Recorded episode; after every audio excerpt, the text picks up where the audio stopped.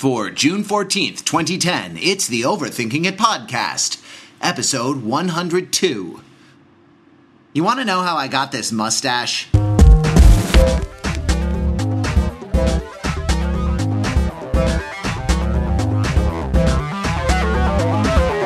Welcome to the Overthinking It podcast, where we subject the popular culture to a level of scrutiny it probably doesn't deserve. From the left coast, the leading edge of America, I am your host, Matthew Rather, and all the room tone uh, that you hear around me is because I'm recording on my MacBook's internal microphone because I have thrown my stupid uh, headset mic across the room. It was, it, believe it or not, my headset mic was the problem that prevented us from doing the live stream tonight. Uh, I am here with the panel of overthinkers, and uh, sorry to everyone who was in the chat room. You guys are so loyal, and we disappoint you again and again. It's like an abusive relationship with uh, with you and us, but uh, but we only hate you because you're bad. And uh, we're here. Oh, dear. Oh. Uh, we are here with the panel to overthink the A-Team, eighties franchises, the Karate Kid, and uh, and the question of the week, what aren't you getting on? No. And it must uh. be, it must be, um, uh, it must be answered, uh, I ain't getting on no blank. So uh, let's start. Uh, you can drink if you're playing the drinking game, because first in the alphabet is Peter Fenzel. Woohoo! Wait, wait, wait, wait, wait. I thought first you drink when someone else besides Fenzel is well, first in the alphabet. Well, you see, here's, here's the thing, and I'm I'm I'm rocking a lovely uh, I'm rocking a lovely glass of Cote de Rhone right now. So um, my, I know, right?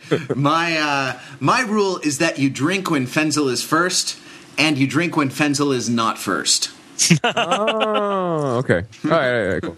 All right, so I ain't getting on no episode of Scientific American Frontiers with Alan Alda. Is that is that good enough? Because I don't yes. make any contributions to society that are irrelevant in terms of science. That is a great show. He'll talk about Alzheimer's for like an hour, and it's really interesting. And he'll go to laboratories, and they'll talk about the animal experiments, which, of course, you find, find objectionable. But he tends to be pretty uh, sympathetic to people's concerns. And Alan Alda is really a surprisingly effective host of a science show. So uh, I, I could also say I ain't getting on no dirty jobs, because my job is not dirty. Because uh, I was watching that this week as well. No, so but these you're, are t- using, you're using getting on in a different in a different way, rather than like bodily stepping onto, or you know, through your own volition, uh, uh, moving yourself into the the vicinity of, or into the the interior of. You're saying not being selected to. Uh, yeah, yeah. Because I like to sort of not answer questions in the intention that they were asked. I like to sort of mix that up a little bit. No, no, so, no. Uh, I mean, this, I, I think your answer. I think your answer is kind of perfectly at the level of the question.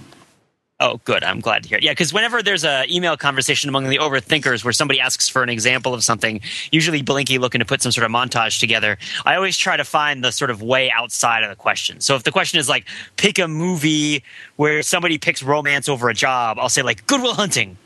You know, and it's like, like which he does eventually, like in the last like ten seconds of the movie, maybe, if you've seen it. If you haven't Pete, seen it, yep.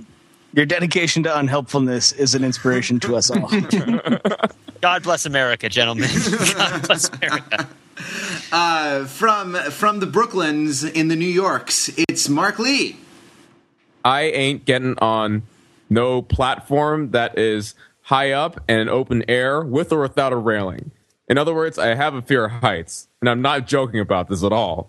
Uh, much like Mister T is afraid of uh, getting on no plane, uh, I'm afraid of uh, things in which you could f- fall off of, or actually probably couldn't fall off of, but it seems like you could. Because I once fell off one of those a lot, but I'm still here, still podcasting, still surviving. Uh, that's my very literal and not funny answer for the week. Well, don't don't leave us hanging off of a metaphorical ledge. You know, what, what did you fall off of? Oh, I fell off a dam, uh, a small dam to be to be. Frank. I didn't like, like to fall straight off. You, fell, like you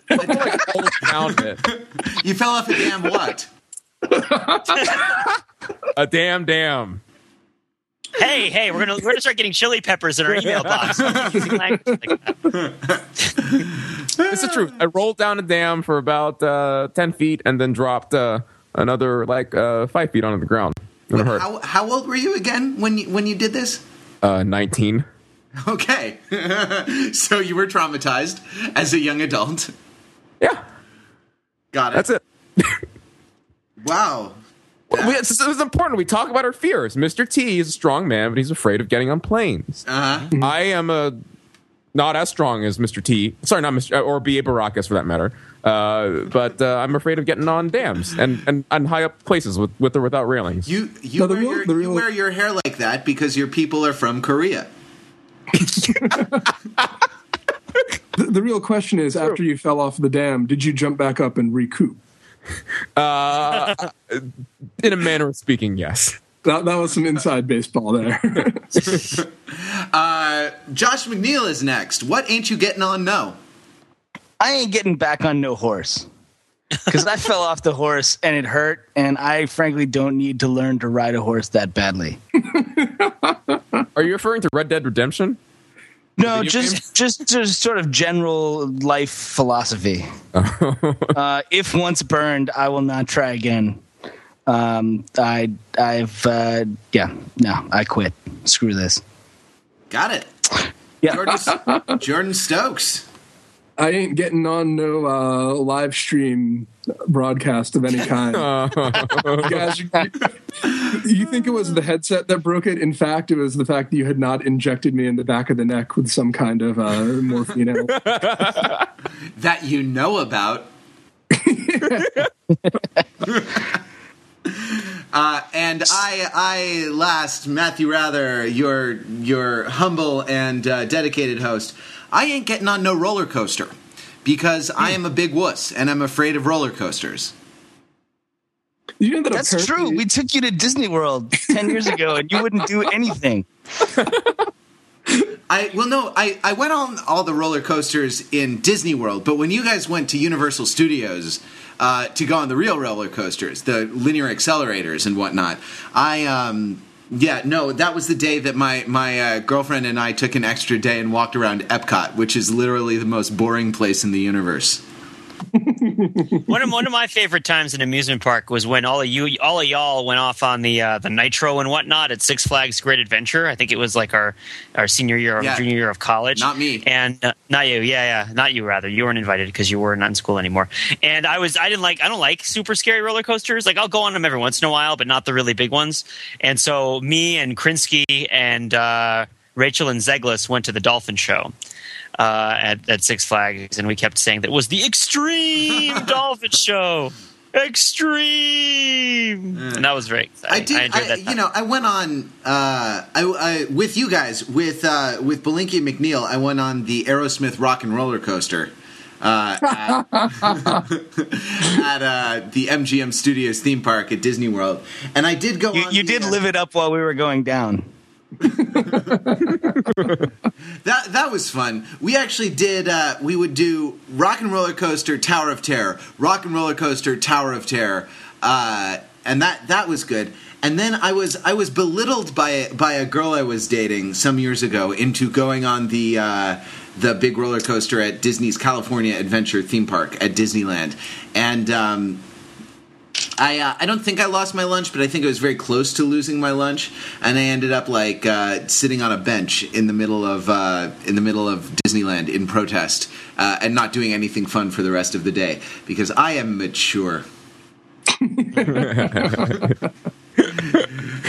right, so uh, I love it when a podcast comes together. Who has seen the A-Team? Oh wait, no, Ooh, me. Wanted, me, me, me, me, me. I wanted to do a few minutes on beards. Yes. Apropos you of nothing, to do a right? On Apropos of nothing. Jeez. I have. Uh, I didn't. I for the last few weeks of the school year, I didn't. Uh, I didn't shave because that's how hard I was working. I didn't have you know two minutes in the morning to shave because I am extreme a trade school student, and uh, and so uh, so I, I when I shaved it off, I left a little goatee. So for the first time in my life, I am rocking some sort of. Uh, Some sort of facial hair, some sort of uh, kempt facial hair. Now, Stokes also uh, rocks the facial hair. I do, I do. M- McNeil has rocked the facial hair. uh, at certain points in his life, and so has uh, so has Pete Fenzel. So we are barbarians. And I don't am, remind I am, me. Do not I am, remind me. That was a dark time in my life when I had that beard. That beard was awful. Wait, wait, wait, wait, wait. As for me, I am pretty much genetically incapable of rocking facial hair. So, yeah, that's that's where I stand on it. In case you all capable of metabolizing milk, but that's not what we're talking about right now. We're talking about facial hair. No offense. Why do you have to remind me of my shortcomings? There's so many of them. It's because of our, our need to establish dominance in the podcast and our battle for supremacy, which is really what all this is about. Our, our all of us fighting all against all. It's our brutal. Uh, you're right. Thank, thank you for reminding me, Pete. In the great yeah, man versus man, in the great man versus man, uh, man on, in, in what we'll call uh, some man on man action here. Yeah, fair enough. Fair enough. Fair enough. So yeah, um, that that beard made me look like a tribble. That was no good. I did not like that beard. Uh, so what what is it? What you know deep. Deep in the the genetic memory of mankind, what makes dudes grow beards these days? I mean, I you know, I kind of I kind of did it to see what the fuss is about, and and uh, really like um, uh, my face is itchy and it's sloppy to eat with, and, and I don't I really don't see what else uh, there is to it. Well, if you think well, about I remember it, it, when I was oh sorry, go ahead. Well, the shaving is what's weird. I mean, naturally, we grow beards. Well, four of the five of us grow beards naturally. So, mm, delicious milk. I mean, the the, whole, the idea of, hey, I'm going to take the sharpest blade I can find and scrape it across my face every morning is is a is a really strange societal conceit. I did that when I had a beard. It was just how I felt alive when I woke up.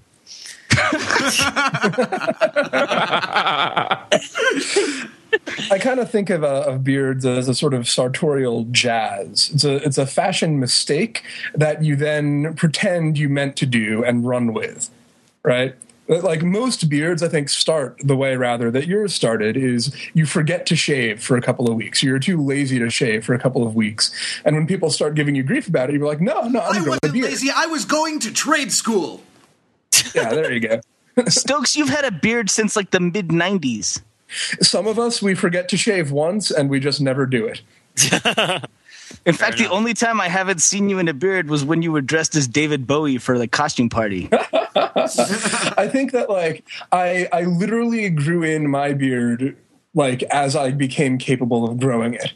And then I've shaved it twice, both times for Halloween costumes. And the time I did this, I was dressing up uh, as James Bond. And my, my girlfriend, who later became my wife, did not recognize me without the beard. So I like wow. went to embrace her, and she almost slapped my face. can, can she get an annulment if you shave? Like, like I mean, false pretenses. This is not yeah, what I yeah. signed up for. yeah, yeah. I mean, I got my beard because I had to get a, a skeevy mustache for a play that I was in, that I was performing. We performed this play both in New Haven and in New York City uh, over the summer. Some of you guys came to see it. That was that summer that I was really poor and lived in Brooklyn. Uh, and and we, uh, we, I think I had a party where we all drank forties because it was the only thing that I could afford. And I had to borrow the money from Carlos in order to buy those. Um, but yeah, no, acting is great, isn't it? Um, but uh, rather, you should know about this. Yeah, no, you, it's this. a great lifestyle. I, I highly encourage it. If you want to learn acting from me, I'm teaching at U C L A, so sign up for uh, sign up for Theater twenty at the University of California, Los Angeles. Fair enough. So, so I I grow a thick, bushy beard. But I mean, it's kind of Brillo-ish because that's sort of the texture of my hair too. But I grow a very pale, blondish kind of mustache. So in order to get a mustache that would read on stage, I had to grow a mustache for a long time. Um, and growing a mustache is makes people makes me really uncomfortable. Like it's not something that like just a stash. Stokes, you had just a stash for a little while, right? Or no, you did the the goatee for a long time, but like it was, the chin wasn't always as pronounced as it is now, right? The chin part of your beard. Or yeah, you, yeah. I don't know. In the I don't know if I've ever actually done the mustache. Yeah, Chewie did a mustache for a while. That's true. That's true. But he was also outside of the country for a long time, which yeah, uh, yeah. nobody could track him. But yeah, so I grew in the full beard and then shaved off the beard to keep the mustache. And then when I had the mustache, which still was pretty lame, I grew the beard back. First I grew like a goatee, then I grew the full beard back. And then I went into senior year of college where I started drinking a lot of Guinness. Uh, the moral of the story is don't drink. Like don't drink don't drink too much. It's bad for you because you start growing a lot, a lot of beards. Um, but uh, and then and then yeah, and then there's there was still one. And before I left Facebook, so theatrically a couple weeks ago, there was still one more picture of me with a beard up on Facebook um, from like a twenty-four hour improv marathon. Um, but but yeah, like it was it was not so good. I remember Dave Ross in particular advised me against the beard. He had to like do an intervention and like tell me that was a bad idea. You're just dropping all kinds of names from, from college tonight. A, be- a beard. Oh yeah, a beard intervention. Um, yeah. That was another guy who's had a beard for the last fifteen years, and he was yeah. advising you against yours. You know, that's when you know you're doing something wrong, unless he's like jealous and he's just trying to like he's just trying to control it all no, for himself. You, but you know the guys, you know the guy's pro beard because he has one himself. Exactly. So, see, yes. um, I, wa- I want to talk about the, the taxonomy of beards. So, so what I have now and what, what Stokes has had for for uh, uh, all eternity, as far as I'm concerned, is. Is not technically, I guess, a goatee because the goatee is just the um, the chin part. So, so it's a uh, it's a Van Dyke beard. Like there are three parts: like mustache, soul patch, and goatee.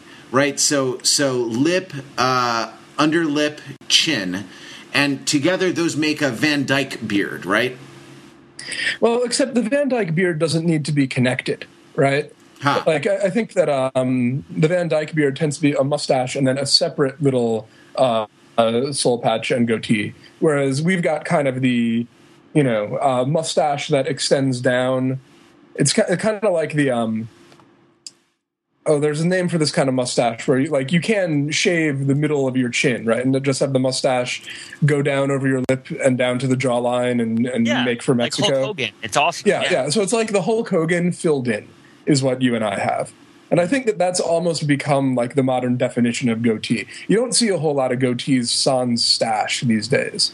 Mm-hmm. No, it's well, like, it's true. Though, though I have seen I have seen a couple. Maybe it's coming back. Yeah, certain divier bars, uh, you see a lot of that. Mm-hmm. Yeah. Hey, did you know? I apparent I had always thought that the Van Dyke beard was named after Dick Van Dyke, but apparently it's after the seventeenth century Flemish painter Anthony Van Dyke. Oh, really? You're reading Shut the same up. Wikipedia page that I'm reading. Did Vladimir Lenin have a Van Dyke, or did he have a Vladimir Lenin, or something else? Did he have like a, a Dick Van Dyke, or like a Dick Clark, or something? Is that I the think so- he- A Van Dyke has to have a soul patch. These are things I don't know, people. No, no, no. I don't know. I, I, Lenin has a, a Van Dyke beard in, in a lot of pictures of him, or you know, or uh, like even kind of more of a. No, that's a Van Dyke beard. Yeah. There's hey guys, one... you know, remember, you know what's hilarious? Joseph Stalin had a handlebar mustache. How hilarious! Like I've never thought about how funny that is before, but that is freaking hilarious. Like Joseph Stalin is like waxing my mustache. Do, do, do, do, do. Yeah, yeah. Like one of, one of the most important world leaders of the twentieth century, one of the monsters in history, and he shared a facial hair with Yosemite Sam. That's nuts. He called himself Joe Steele. He named himself Joe Steele, and he killed tens of millions of people. And he's like, do, do, do, waxing my mustache. Do, do, do, do, do. Hey, yeah. Uh, speaking, He'd be of- careful. It was, it was mocking the mustache that caused the pogroms. Oh. Well, I mean, I guess in a lot of pictures they show him very lightly waxed, but I've seen some where it's right up curled and whatnot. So. He can change history as much as he wants. Try to erase erase his handlebar mustache. uh, speaking of killing millions and millions of people, go on. A film called The A-Team came out this weekend. Go on. Based on the uh, based on the beloved. Though, if we are honest, not very good uh, nineteen eighties television show. Right. And, Go on. And many of us have seen this film, and we, we ought no, to... No, no, no. The segue is that in the A-Team, no one ever died, right? Like, they well, would, like, this... machine gun the hell out of a, of a helicopter or a, or a tank or a jeep, and all the guys just fall out of it. Yes. Yeah. In well on, on television... Which was just a lot like the... Kidding, yeah. In this A-Team, people died. In the, the movie A-Team... Did the, so that I haven't seen it, and that was a big question for me, was were they going to do that? Because I yeah. just rewatched a few of the old A-Team episodes, and like even if a car goes into a river, they cut back to that car so that you know that the guys got out okay. Yeah, no, a helicopter crashes into a mountain, and they cut back to the guys getting out of the helicopter and make let you know they're okay. It's really absurd. Yeah. So the it's movie, like they, the movie, people. They just kill people. Well, they they kill people, but they do have uh, B A. Baracus. At one point in the movie, he undergoes a spiritual conversion, and he says, you know, Hannibal, I ain't killing no more people, which I thought was an interesting interesting choice. And they do some interesting things with it, but maybe we should come back to that in a minute. Yeah. By the way, are we having blanket spoiler alerts for, for the A-Team? Yeah, absolutely. Yeah, all, all, all the way across. If you don't want to know how, how it happens, um, you know. So I mean, B A was like, Hannibal, I ain't going to no hell. Was it? It's more close. Eastern. He's more Eastern. He reads yeah. a lot of Eastern philosophy. He lets his mohawk grow back in while he's in prison. Uh, he has yeah. a lot of stuff like that. But I thought that the A-Team did pay tribute to this sort of zany style of violence a lot, like this sort of harmless style of violence a lot throughout the movie. It's a very tame movie from a violence perspective. Like, there's not – I don't remember any blood. Um, I mean, people fall down when they get shot, but I don't remember any blood anywhere in the movie. It's like a very light P G thirteen. Yeah, um, yeah. yeah, I mean, I mean, like, given to the inflation of the P G thirteen and R ratings, like, it's practically right. Except ironically, the only blood that's in the movie is actually fake, and I won't yeah. elaborate why it's fake, but uh, it is. Yeah. Uh, yeah. And honestly, and, and also, ironically enough, the only real reason this movie's rated P G thirteen is because they're smoking in it. Like, although I love yeah. this wouldn't have been a P G thirteen movie. I mean, with the with the kind of intense action sequences and and I think yeah. I think that like a guy kisses a girl once, so it's uh, you know that's P G thirteen right there. Yeah, if a guy kissed a guy, it'd have been a hard R. But a hard yeah. R. Oh dear! No one go. No one. Whatever you do, go to uh, a dash team dot org. All right. Well, now you've done it. don't, yeah, but I, don't do that. I thought this. Oh wow! The, the secrets at the beginning. While well, you guys are doing whatever animal-related porno thing you're doing right now, um, the sequence at the beginning of the movie was sort of like an episode of the A-Team. Yeah, in a lot of ways, sure. right? Like there's yeah, there's definitely a scene where like someone is on the back bed of a truck, like spraying machine gun fire at people who are like fifteen feet away, who are all also like spraying machine gun fire who everybody who's at the at the truck.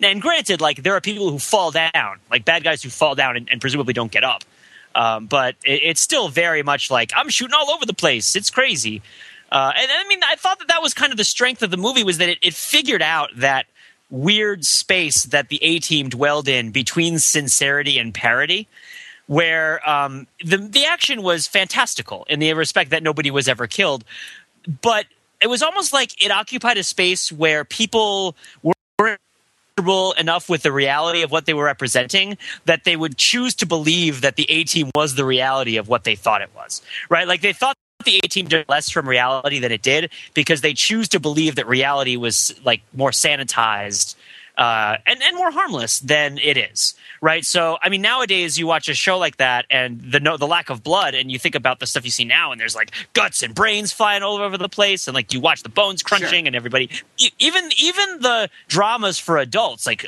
like C S I is like the benchmark drama for adults for all these things and there's lots of guts in that show. Mm-hmm. Um But I really think that in that day and age, like it wasn't shocking to watch somebody get shot and have them not bleed. I remember watching Highlander the series. I've been watching a lot of Highlander the series on Hulu, and there are scenes where people get shot and they don't bleed at all. And I'm like, that looks so fake and awful. Um, but I didn't feel that way when I watched the show when it was first on because sure. I didn't see a lot of blood on T V. Or the, so yeah, it's, you know, it's very, it's very rare that you see uh, like a television show or movie where someone gets shot and the real thing happens. Like you get shot in the leg, you know, you don't you don't like drag yourself. You don't walk on that leg. You don't put weight on that leg. Like A, the bone is shattered instantly. Yeah. B, you uh, you like pee your pants probably instantly and maybe yeah. your bowels let go. Uh You know, see, you're in you're in excruciating pain and you can't, like, form a coherent sentence, much less, you know, I don't know, what, uh, uh, you know, drag yourself the last six yards to the grenade and throw it back at the enemy so that they blow up and not you. Like, it's, you know, it, yeah. the, the reality of these things. I, I, I knew someone once in, in earlier life who was a, a Vietnam vet and was always always really offended uh, because of the the kind of the carnage that he saw when carnage was was soft pedaled in popular entertainment. Yeah, yeah, yeah. I mean, the turning point for me, think about Black Hawk Down. Like, the, the most gruesome scene in Black Hawk Down is a tabletop surgery in Somalia, right? In Mogadishu, or in, in an area near Mogadishu in Somalia, where a, a soldier's been shot in the leg, and they're showing you all the horrible things close up that happen to your body when you get shot in the leg. Like, that's a different kind of... of cinematic vocabulary than existed in like Terminator two, where the little boy can be confident that the Terminator isn't hurting anybody because he's only shooting them in the legs. You know what sure, I mean? Sure. Yeah, yeah. yeah. And I feel like the, the, this new A-Team movie is back in that Terminator two vocabulary, where Hannibal can shoot Mister T in the arm as like a love tap. Right. Yeah, yeah. That was a hilarious. That scene is the kind of thing that they don't really do much of anymore, because there'd be like a gallon of blood all over his face, because there'd have to be, because they, they amplify it now rather than mm-hmm. downplay it. Yeah. Yeah. Um, yeah, yeah, yeah. And I mean, like, to to a certain degree that still persists, and we're supposed to understand this is how badass Mister T is, but still, yeah. it, it's, you know, they're they're going for that kind of cartoonish thing. Not, and I do think Mister that was one of the... Jordan, not Mister T, B A. Baracus. Not... you know it's Mister It is, T. It is so Come easy to conflate the two of them. I mean, it's... Yeah. Uh... The best thing about the A-Team movie has got to be how clearly defined the A-Team characters are. Right. And, and that is so great. And this A-Team movie does better at it, I think, than the original A-Team did in certain ways, because Hannibal is a much more... I, I like. I mean, I like the old A-Team Hannibal, but this Hannibal is a very clearly defined character in a way that sometimes the old Hannibal is a little bit shaky. And Face is so much better. I mean, I don't know. I don't mean to be mean to Dirk Benedict or anything, but I always felt like he seemed kind of useless. I mean, I guess he did stuff and he was useful, but like, like as a kid, I was not interested in anything that Face did. Did. Um, yeah. Well, that's because his whole thing is about sex appeal, and when you're a kid, like that's not an intriguing thing to you. Yeah, and you I want to be that- big and strong like Mister T, or smoke cigars yeah. like Hannibal. Right. You know, like, I was uh, seducing I was women talking- when you're eight is not that exciting. You're like, maybe if I seduce them, they'll give me cookies. Yeah. I love cookies. But this, I mean, this was not as. Uh, in the context, kind of as in the context of its time, the A-Team was uh, probably. Uh, you know, notable for, for not having any violence. I mean, at least compared with the, the films at the time, maybe not maybe not television. In this um, uh, in this thing, uh, in in our context, the A-Team movie was notable, I think, for, for kind of soft peddling soft peddling the gore aspects of the violence. Anyway, it was a P G it was a P G thirteen, um, though I didn't see any kids there. Uh, which is, I, which is, we now know uh, because they were all seeing the Karate Kid, which made twice as much money this weekend as the as the A-Team did. Um, but uh, you know, I've seen like kids, like full on kids, like uh, toddlers at Iron Man two, and uh, young teenagers at Get Him to the Greek, which is an R with you know boobs and gratuitous drug use and you know weird sex and all all kinds of things, which I saw. Um, Uh, you know, uh, kids, kids, and I. You, where are the parents? Where are the parents? I ask you. Uh, where are they? They're they're off. Sex in the City two. they're taking their, they're taking their kids to see the movie. That's where they are. They're sitting next to right next yeah, to one. Yeah, no, it's well at Iron Man two. Yeah, the parents were, were there with the kids, and there were like there was a, there was like a, a three year old or a four year old crying next to me because it was loud and things were blowing up and it was scary and like you know. Uh, The parent was uh, the the dad was like uh, holding the kid, but wasn't taking him out. Now I, I you know I'm the last person who's going to be uh, uptight about things like this, but uh, but this I don't know I don't know. It strikes oh, me. Apparently not. yeah. Well, th- this strikes me as, as as we've gone too far, and I think there was something kind of quaint in how. Um, in how uh, how little gore there was. But you know what? I'll tell you what there is in A-Team and in all of these movies that we've kind of seen uh, less of before that's that's really kind of come into full bloom recently. Or maybe it's been it's been hinted at before but never kind of uh, uh, never kind of come out in full bloom is sadism. It's, uh, you know, I'm going to torture and kill you. I'm going to take pleasure in it. And even though we don't show the gore because, you know, you get rescued before I actually uh, manage to, we're going to see this whole, you know, quasi-sexual kind of arousal that I get at the prospect of torturing and killing you and describing the things that I'm going to do to you. And I'm thinking of I'm thinking of early early scenes in the movie in the, the Mexico episode, um, uh, which really was. And it was actually almost as long as an episode of hour-long television. Mm-hmm. As well, I think uh, you know. Actually, jumping in very briefly, I think one of the great things about the movie, plot-wise, is how it really broke up into about four or five episodes. You know, yeah. Each with its own plan, each with its own set of stunts. Yeah. But yeah, as we were saying, sadism. Go on. Right? Is this? I mean, I maybe it's just well, that I am just, seeing. He was going to burn him alive, I guess, because that was what it was. Well, I mean, I guess burn him alive, or they're they're enjoying. You know, that you enjoy punching the guy in the face. You know, yeah. there's more. I guess there's more torture depicted. I mean, I guess it's entered our our national conversation. It's entered our cultural conversation. Um, Right, and it's actually just just the the punching the guy in the face and enjoying it is a direct quote from the the pilot of the A-Team of the A-Team. Oh, interesting! You, you is, is the movie, it? But you saw that you went and rewatched. I just before the podcast watched the two part pilot episode. Oh, how is it? It actually holds up pretty well. I mean, there's some like really overt racism where Hannibal dresses yeah. up as Mister Chew. Um, Mark, you want to talk about that? Are you offended? I'm um, not offended, and I don't want to talk about it. All right, fair only enough. one of those things. Only one of those things is true. Yeah. Oh, yeah. Does, uh, does Mister Does Mister Chew have a beard? Uh, Mister Chew does have a beard. Is so, it a Van Dyke? uh, I believe it's what would have been referred to in the olden days as a Fu Manchu. What's the difference between a Fu Manchu and a Van Dyke? I was wondering this. Are they length. the same or are they different? Length? length? Yeah, length. All right, fair enough.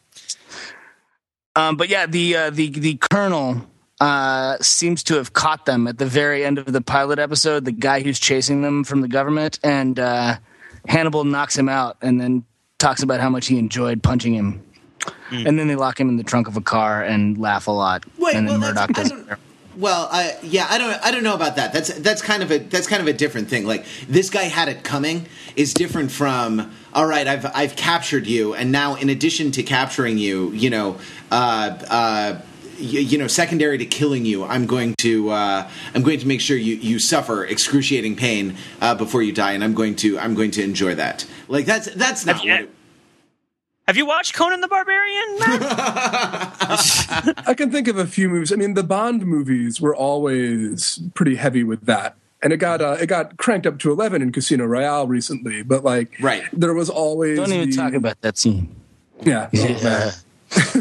but but like the, you know, there is a certain eroticism to uh, to the Goldfinger laser up the crotch, right? Like, if, if know, you want to read that into you, the scene, I don't know where you would get that reading from.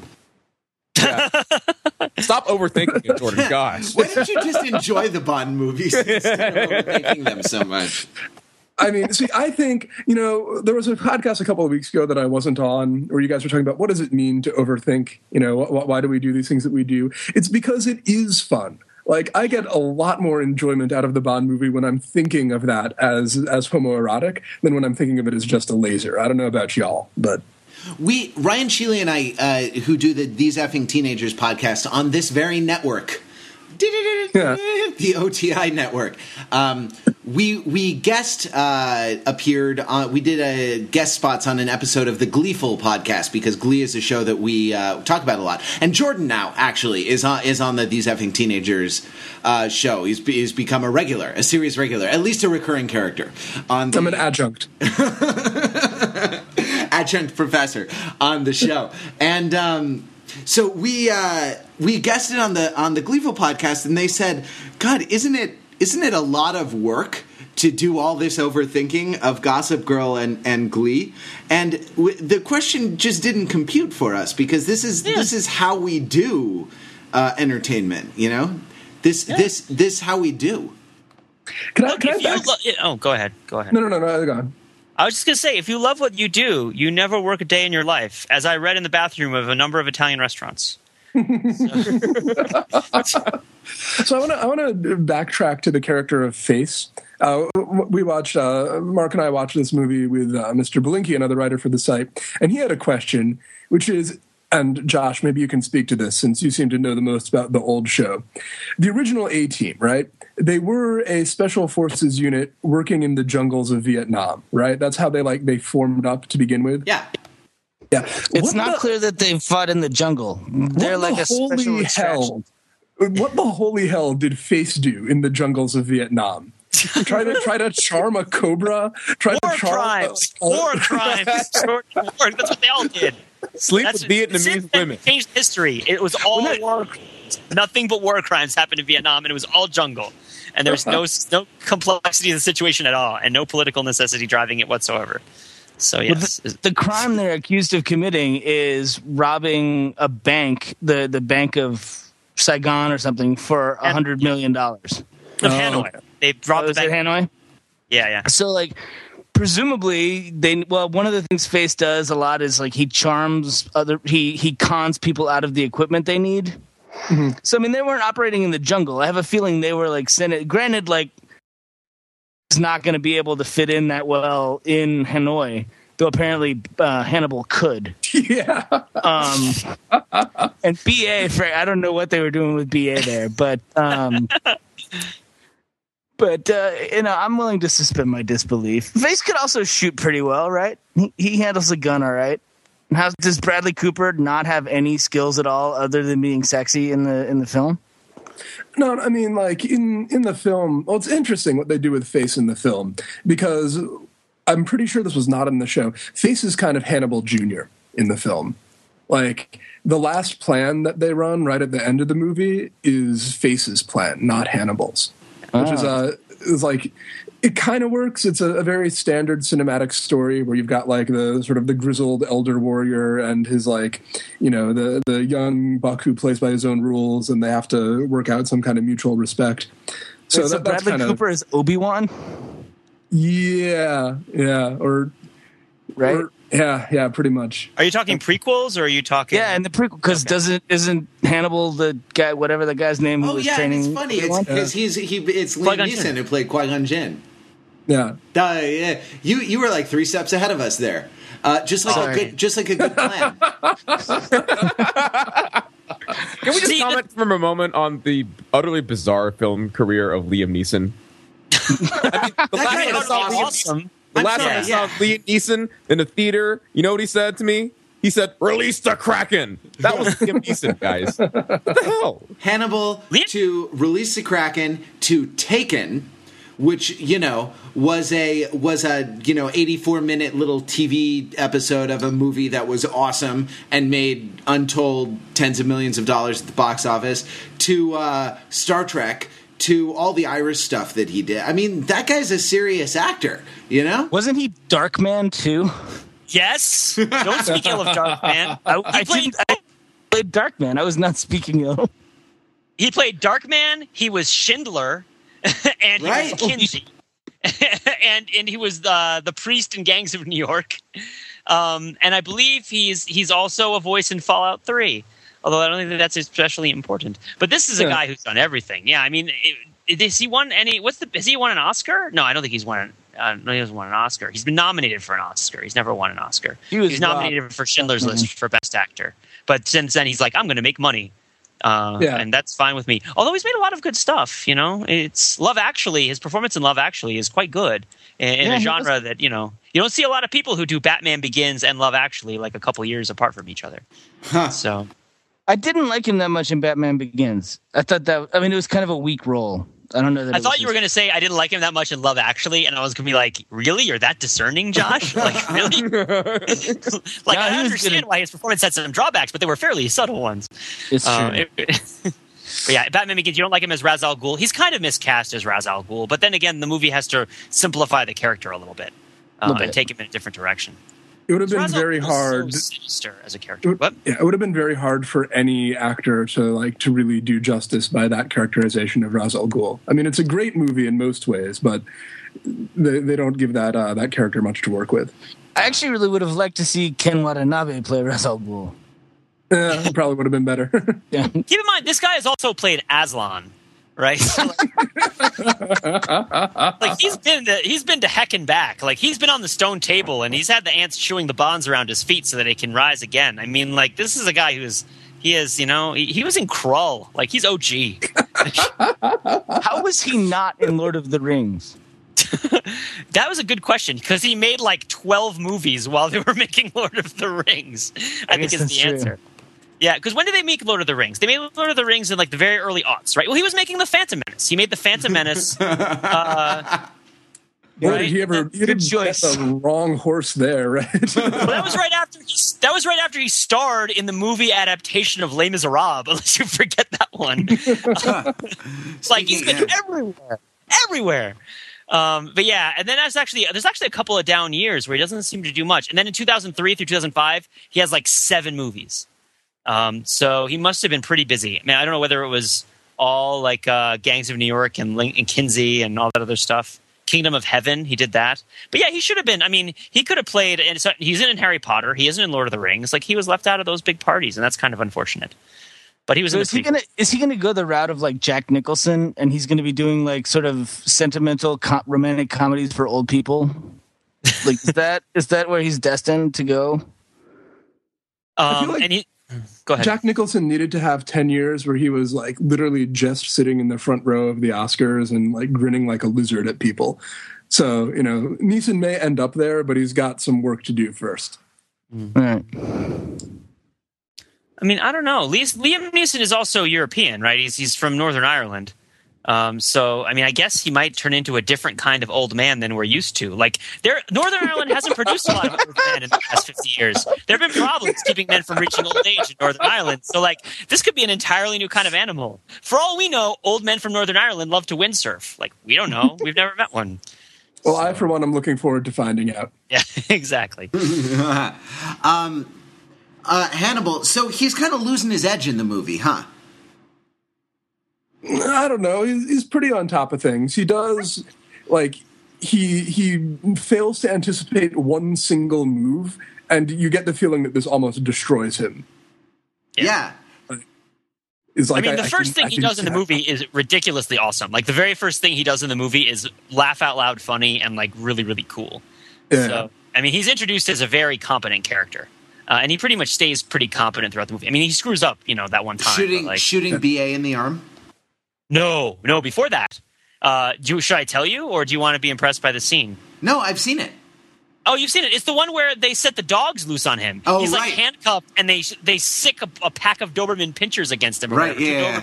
Against hmm. him, and he's handcuffed, and he breaks out of the handcuffs, retreats into the darkness, and like somehow like subdues and handcuffs the Dobermans to each other before yeah. sending them like meekly upon their way. Um, and we don't see oh, it's it. Not, it's not hard to escape from handcuffs. You just have to break your own thumb. Well, yeah, but then how do you subdue the two dogs while in the excruciating pain of a broken thumb? I don't know. It was a really cool scene. I don't yeah. know. I mean, I don't think that you can pick it apart that much. The, the escaping from the handcuffs isn't the hard part. You're right. It's the, it's mind control of the dogs. That's the hard part. Yeah, mind, yeah. mind control. Yeah. Well, dogs have dogs have less complicated brains than humans, so dog mind control is, you know, orders of magnitude easier than human mind control. I'm just saying. The man is a Jedi, so don't forget he, he, can, he can dominate weak minds. So. Is is he an actor in the movie? It's like no, he's he's a real Jedi. no, like, is is the character of Hannibal an actor? No, no, no he's, he's okay. just an army ranger. Yeah, is okay. he supposed to be an actor? Well, in, in the T V show, like what he does when they're not on missions is like bit parts in movies. The very first episode, he's in a giant rubber like uh, swamp monster costume. Oh, interesting! Uh, so they have just, day jobs, the A-Team in the in the T V show. I mean, it's well, like Mister T has a bunch of kids that he like teaches mechanics to. Uh-huh. Um, and uh, a, a van load of teenage gymnasts with whom he solves crimes and. Basically, and actually, like, like they make a point that wherever Mister T goes, like large groups of children follow him around. Huh. And I wonder if that's true of uh, of this guy from the U F C. That no, no, but but he has an awesome van, which I think is my favorite little callback to the original. Is Sweet. That like you, you're first introduced to him, and he's like, "Oh, there's my baby," and it's a, it's this rad looking van. I mean, is it other- is it black and red? Yes. Awesome. So much like a lot of the contemporary comic book movies, the A-Team doesn't really depict the A-Team doing the thing that the A-Team is known for doing, most notably being in the Los Angeles underground, right? So the entire movie kind of leads up to the point at which the A-Team like might the A-Team. I mean, they, they are still the A-Team in the sense that they're competent, and they're it's not like an origin story like they learn their powers. But it's like the movie takes place largely in Iraq and Mexico, and like some of it takes place in Los Angeles, but they aren't like running from the law in Los Angeles. Like that's not what's happening. It's much more of a sort of heist caper movie where like they have they're like traveling around the world, like tracking down this organization and trying to outwit it at every at every turn. It's not like, you know, they need to like hide at the deli because like there's a police car driving by. You know what I mean? I don't think they ever hmm. do that in the original A-Team either, but they would do it in this one if it were a Subway because they could get a product placement out of it. But yeah, but like it wouldn't make sense for B A. Baracus to have a day job in this A-Team movie because he has no free time. Like he's yeah. he's all over the place, uh, and he's never settled in one spot except when he's in Iraq as a soldier. Hmm. Is it? Can I can I point out what maybe a historical in, inconsistency, which is that like, do we still have A-Teams in the modern army? I don't know, maybe a listener – I know we have listeners who are in the Army, uh, one at least who's, who was deployed for a time, um, but uh, uh, and may still be uh, in Iraq. But um, the uh, – right, I thought the, the A-Team was, was for that, and they would be like Delta Force now or something. They would be well, like – Well, they're the unit, right? Yeah, operational deta- – Special Forces Operational Detachment Delta, right, which is what the T V show The Unit is is about. How fantastic would it be to, like, get the cast of The Unit back together and have them do episodes of The A-Team? I think it would just be awesome to have the cast of The Unit back together. I thought that was a really good television show and was yeah, sad when it was canceled. Unfortunately, if you search for Alpha Team Rangers, you just get a bunch of stuff about the Power Rangers. Alpha. So I've learned nothing. Uh, Google has taught me nothing. Wikipedia, Wikipedia Army Special Forces. That's that's what you search for. But whatever Ooh. you do, do not go to http colon slash slash www.a-team.org. Well, here's a list of minor Power Ranger characters.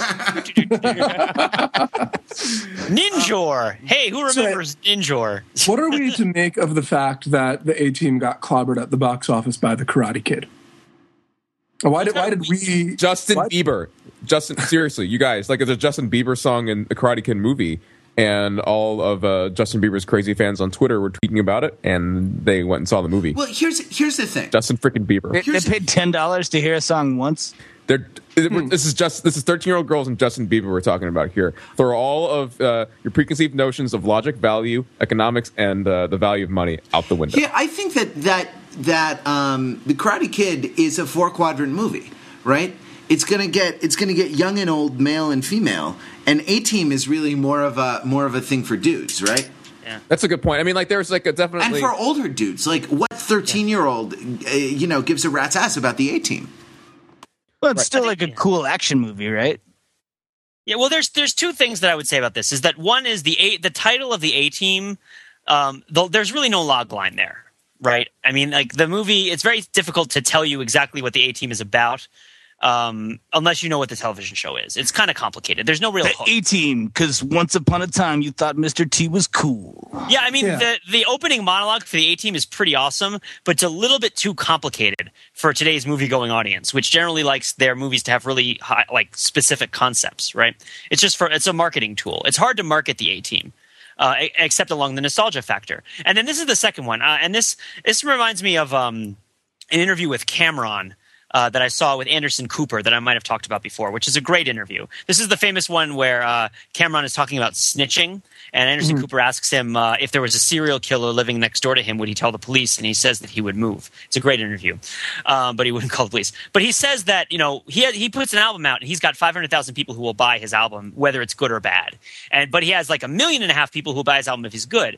But the people who care about whether he snitches or not are the people, are the five hundred thousand people, right? So he he needs to keep the five hundred thousand people happy because they'll buy his bad albums, right? So you, when you think about this is that when you're making a movie that has a quote-unquote built-in audience, that doesn't necessarily mean it's going to be a built-in success. It means you're going to get the built-in audience, which is a subset of the larger audience that you want.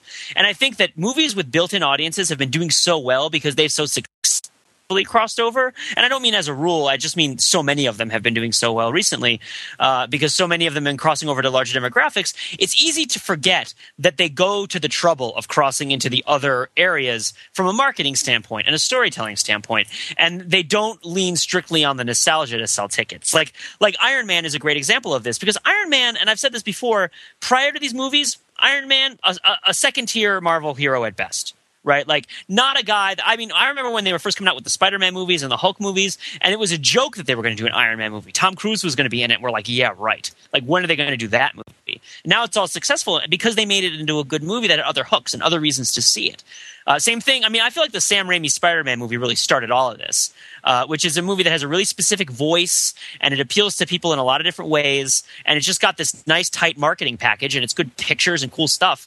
All the pictures of the A-Team were were pictures of people's faces. Like, that's all the movie the movie marketing was. There's no angle to it. It's like, it's, it's four guys. I want to see a movie with four guys. Like, I can see freaking uh, like I don't know. I saw that movie Babies, which had the four babies. Like, that had four people in it. You know, once, like, they, once they finally got a trailer out, I think they, they picked up some steam there. Because I was not going to see the A-Team until I saw the trailer. Honestly, yeah. um, I mean, it still but, made twenty five million dollars. Well, and I got so, I got to say, well, yeah, and they're not. I mean, look, they, uh, Belinky loves to like spout off, uh, you know, U S box office numbers. Like, they made their money back when they sold the foreign rights. I, if it were five years ago, I would say D V D sales, so that's not as big a piece of the pie anymore. But, like, they, you know, they sold the foreign rights to this thing already. Um, so, you know, they, they don't cry for them. But uh, it, it was a, it was a good action movie, right? Right, right. But, I mean, we're not. It's not a question of crying for them or saying that the movie's a failure. It's just trying to parse why The Karate Kid, which none of us saw, because, I mean, for, for various reasons, which I think we could also get into, it might be interesting, um, is doing so much better. And I think that, like, what you say about that being a four-quadrant movie is, is maybe true. Like, certainly it appeals to the young and old in a way that the A-Team, I guess, does not. I'm not really sure, like, what does the Karate Kid have in it that's going to be bringing in women exactly?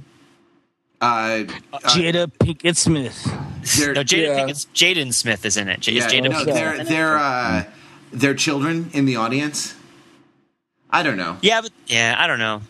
I mean, I think that the Karate Kid. I mean, you hear the name of the movie and you you have a clear idea of what it's going to be about. And, and you'd be wrong. So it turns out to be kung fu, of course. Well, that's true. But that doesn't matter because they already have your money. They already have your money. Yeah, that's true. We we talked about that last podcast, though. We don't want to get into that again, where it's like misleading movie titles. Um, that was our, was our last one. But yeah, yeah, yeah. But, you know, people love The Karate Kid also. And it's tough that those two movies were up against each other because people who love nostalgia probably remember The Karate Kid more fondly than the A-Team. And you really have to be on the, the the way end of that bell curve to care enough about the specifics of The Karate Kid that you're not going to see it because people can't tell the difference between Japanese people and Chinese people. Right. Well, can we talk okay. about, so can, can we no, talk no, a moment about like the, the the different approaches to nostalgia for these two movies, right? So there's basically, it seems like from our, at least from our perspective, it's it was like, oh my god, I can't believe they're remaking the Karate Kid. Why are the phrase "why they're raping my childhood" uh, comes back uh, has been used frequently to refer to the Karate Kid movie amongst this type of audience. And we can talk about a variety of reasons why that's a very terrible phrase to use, but we'll go on. Um, when, people, when, when people talk about the A-Team movie, at least our, our crowd seems to be like, awesome, they're making an A-Team movie. This is sweet. Why that difference? Because The Karate Kid was a really, really good movie. Is it just that, though? I mean, I think it is, because, like, I mean, the, the, the Karate Kid, like, it's hard to imagine doing that better than it was done the first time. Whereas the A-Team, like, it's you take one, like, remember back to the A-Team for fifteen seconds and you're like, yeah, with a really huge budget, modern special effects, that could be really fun. Mm-hmm. Whereas, right, I mean, like, right.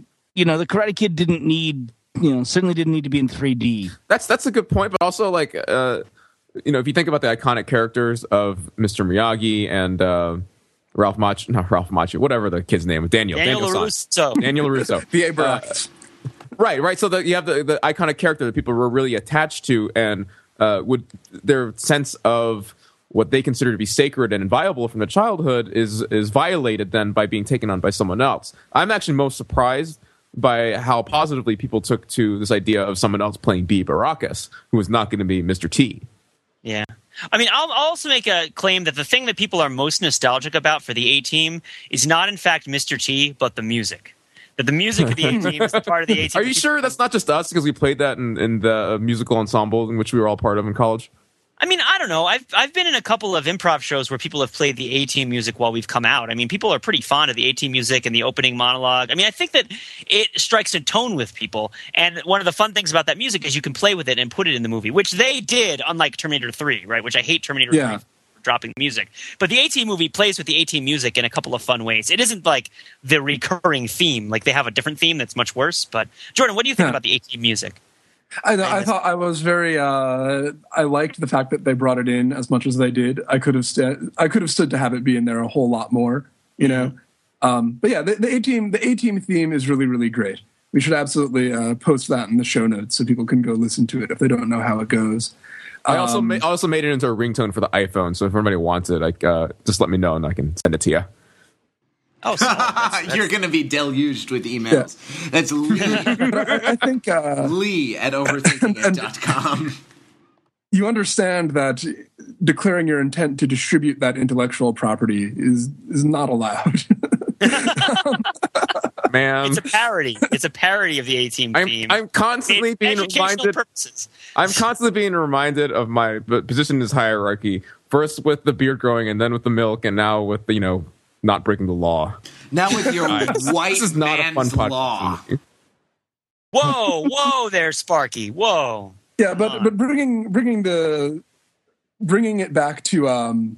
Oh no, this is so racist. Should I say it anyway? Do it. Yes. Bringing it back. So speaking of Chinese knockoffs, the Karate Kid movie again.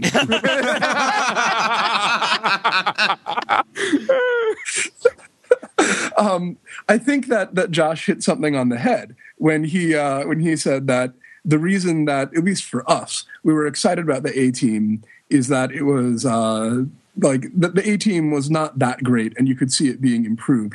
Whereas the Karate Kid we all think of as a great movie and redoing it is is not a good idea, you know? But apparently most of the world doesn't think that way because most people wanted to see the, the good movie remade instead.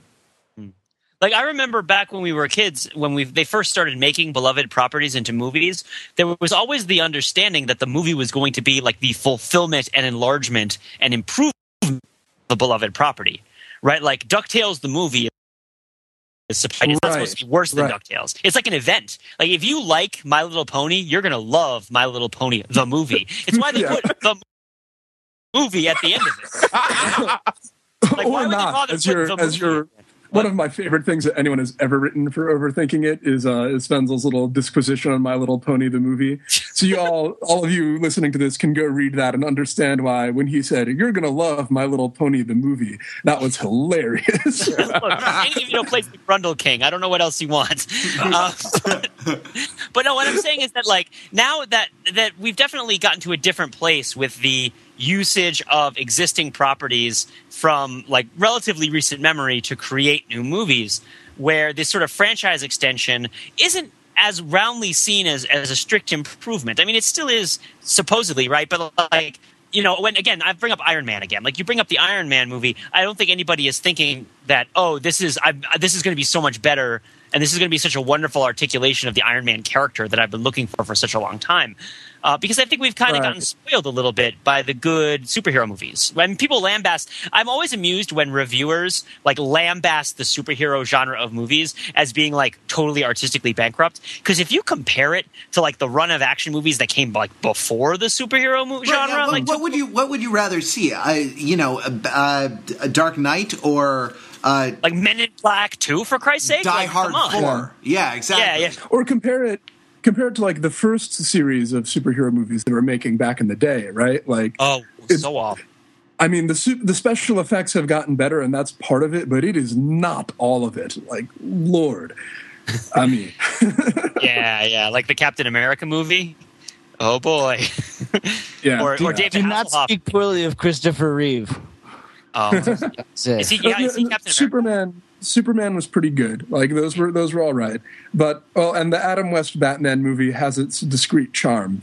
But I'm thinking like there, there's an old yeah, but movie that version. Count. Of That's old, a special right? case. Like you, you, you can't even count the Adam West T V show and Batman movie as a as a thing because they were doing something entirely different.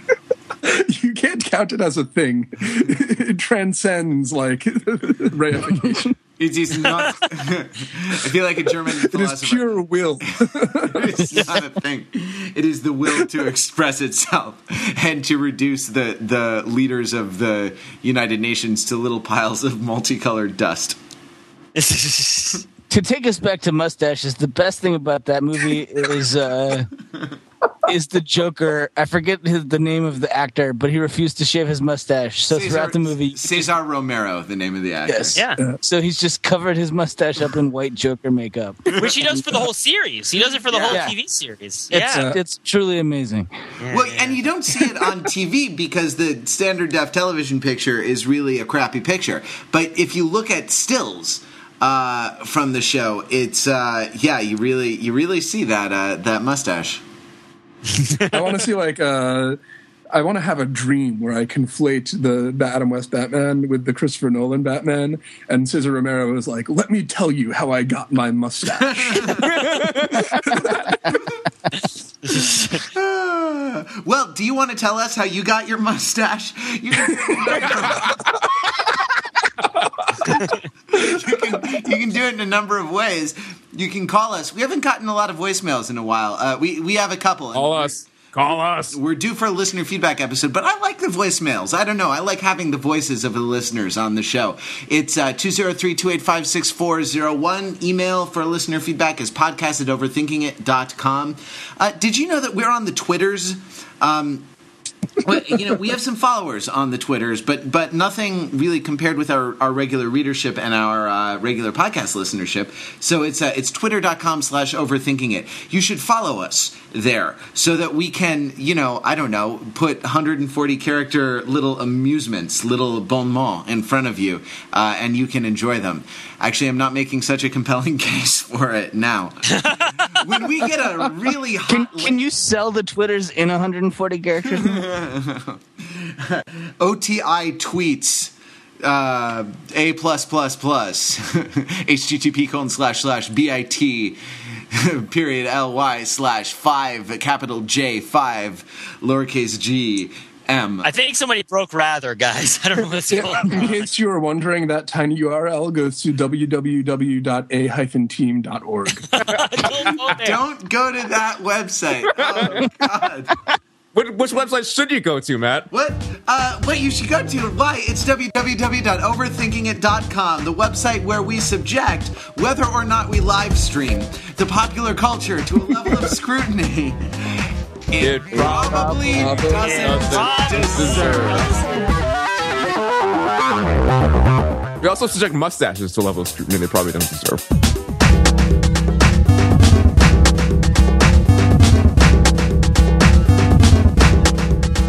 No, no, no. Take There's it. no level of scrutiny mustaches don't deserve. It's like Jordan, it's like Jordan said. I enjoy overthinking mustaches. It's part of how I deal with mustaches. I mean, just you know, subjecting them to this level of scrutiny. A mustache is, in essence, a discourse. A mustache ride is, in essence, a discourse. Actually, Jordan's exact quote was, uh, was uh, I enjoy overthinking uh, mustaches because looking at them as a gay parable is much more enjoyable than just looking at them. This episode's going to get me in trouble.